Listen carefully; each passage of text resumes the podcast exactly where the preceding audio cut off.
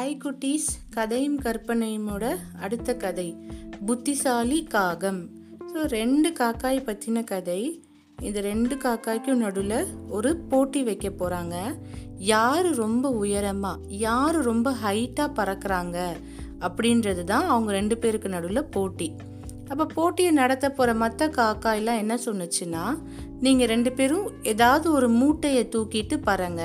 அப்போ தான் யார் வந்து உயரமாக பறக்கிறான்னு எங்களால் ஈஸியாக சொல்ல முடியும். அப்படின்னு மற்ற காக்காயெல்லாம் சொல்லிட்டு ரெண்டு மூட்டை கொடுத்தாங்களாம். ஒன்று பஞ்சு மூட்டை இன்னொன்று வந்து உப்பு. உப்பு மூட்டை கொடுத்தாங்களாம். இந்த ரெண்டு மூட்டையில் ஏதாவது ஒரு மூட்டையை நீங்கள் எடுத்துகிட்டு பறக்கலாம் அப்படின்னு சொல்லிட்டு. இந்த முதல் காக்கா என்ன பண்ணிச்சு? ரொம்ப வேகமாக பஞ்சு மூட்டை எடுத்துதான்.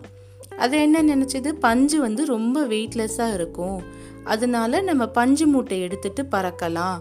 ரொம்ப ஃபாஸ்ட்டாகவும் பறக்கலாம். வேகமாக உயரமாக போகலாம் அப்படின்னு சொல்லிட்டு பஞ்சு மூட்டையை எடுத்தது. இரண்டாவது காக்கா வந்து கொஞ்சம் யோசிச்சு தான் இது மழை காலம் ஆயிடுச்சு நம்ம வந்து பஞ்சு மூட்டை எடுத்தோன்னா மழை பெய்யல பஞ்சு வந்து இன்னும் வெயிட் அதிகமாக தான் ஆகும். ஏன்னா பஞ்சு தண்ணியை அப்சர்வ் பண்ணும் தண்ணியை இழுத்துக்கும். அப்போ பஞ்சோட வெயிட் அதிகம்தான் ஆகும். அதனால நம்ம உப்பு மூட்டையே எடுத்துக்கலாம் அப்படின்னு சொல்லிட்டு இந்த இரண்டாவது காக்கா வந்து உப்பு மூட்டையை எடுத்துக்கதான். ரெண்டு பேரும் பறக்க ஆரம்பிக்கிறாங்க. இந்த பஞ்சு மூட்டை எடுத்த காக்கா தான் ரொம்ப வேகமாகவும் பறந்தது உயரமாகவும் போச்சான் உடனே எல்லா காக்காயும் அதுதான் வின் பண்ண போகுது அப்படின்னு நினச்சிட்டு இருந்தாங்க. கடைசியில் என்னாச்சு? அந்த போட்டி ஆரம்பித்த கொஞ்ச நேரத்திலேயே மழை காலம் இல்லையா? மழை ரெய்னி சீசன் ஸோ மழை பெய்ய ஆரம்பிச்சிருச்சு. மழை பெய்ய ஆரம்பிச்ச உடனே என்னாச்சு? உப்பு வந்து தண்ணியில் கரைஞ்சிருச்சு.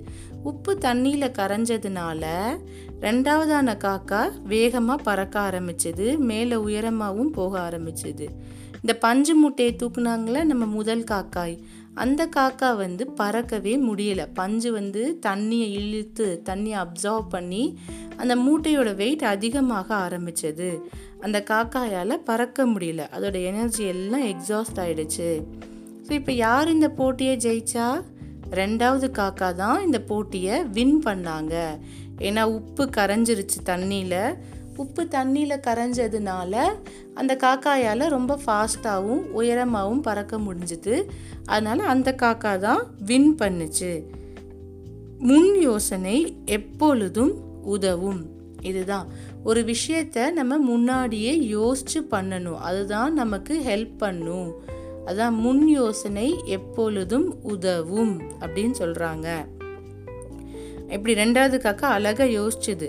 மழை பெஞ்சா பஞ்சு வந்து வெயிட் ஆயிரும். அதனால நம்ம பஞ்சு மூட்டையை எடுக்கக்கூடாது. உப்பு மூட்டையை எடுத்துட்டு போவோம் அப்படின்னு சொல்லி அது யோசிச்சதுனால தான் அந்த காக்காயால் இந்த போட்டியில் வின் பண்ண முடிஞ்சுது. நம்ம எந்த ஒரு செயலை செய்கிறதுக்கு முன்னாடியும் யோசிக்கணும். அதை எப்படி செய்யலாம்? என்ன மாதிரி செய்யலாம்? அப்படின்னு யோசித்து ஒரு பிளான் பண்ணி தான் செய்யணும். அப்படி பிளான் பண்ணி செய்கிறதுனால நமக்கு அதில் கண்டிப்பாக வெற்றி மட்டும்தான் கிடைக்குமே தவிர நமக்கு தோல்வி கிடைக்காது. எந்த இது? அதுதான் முன் யோசனை எப்பொழுதும் உதவும். ஸோ எல்லாமே பிளான் பண்ணி கரெக்டாக அந்த பிளான் படி செய்யுங்க. உங்களுக்கு எப்போவுமே சக்ஸஸ் தான் கிடைக்கும் குட்டீஸ். பாய் சி யூ நம்ம அடுத்த கதையில் மீட் பண்ணலாம்.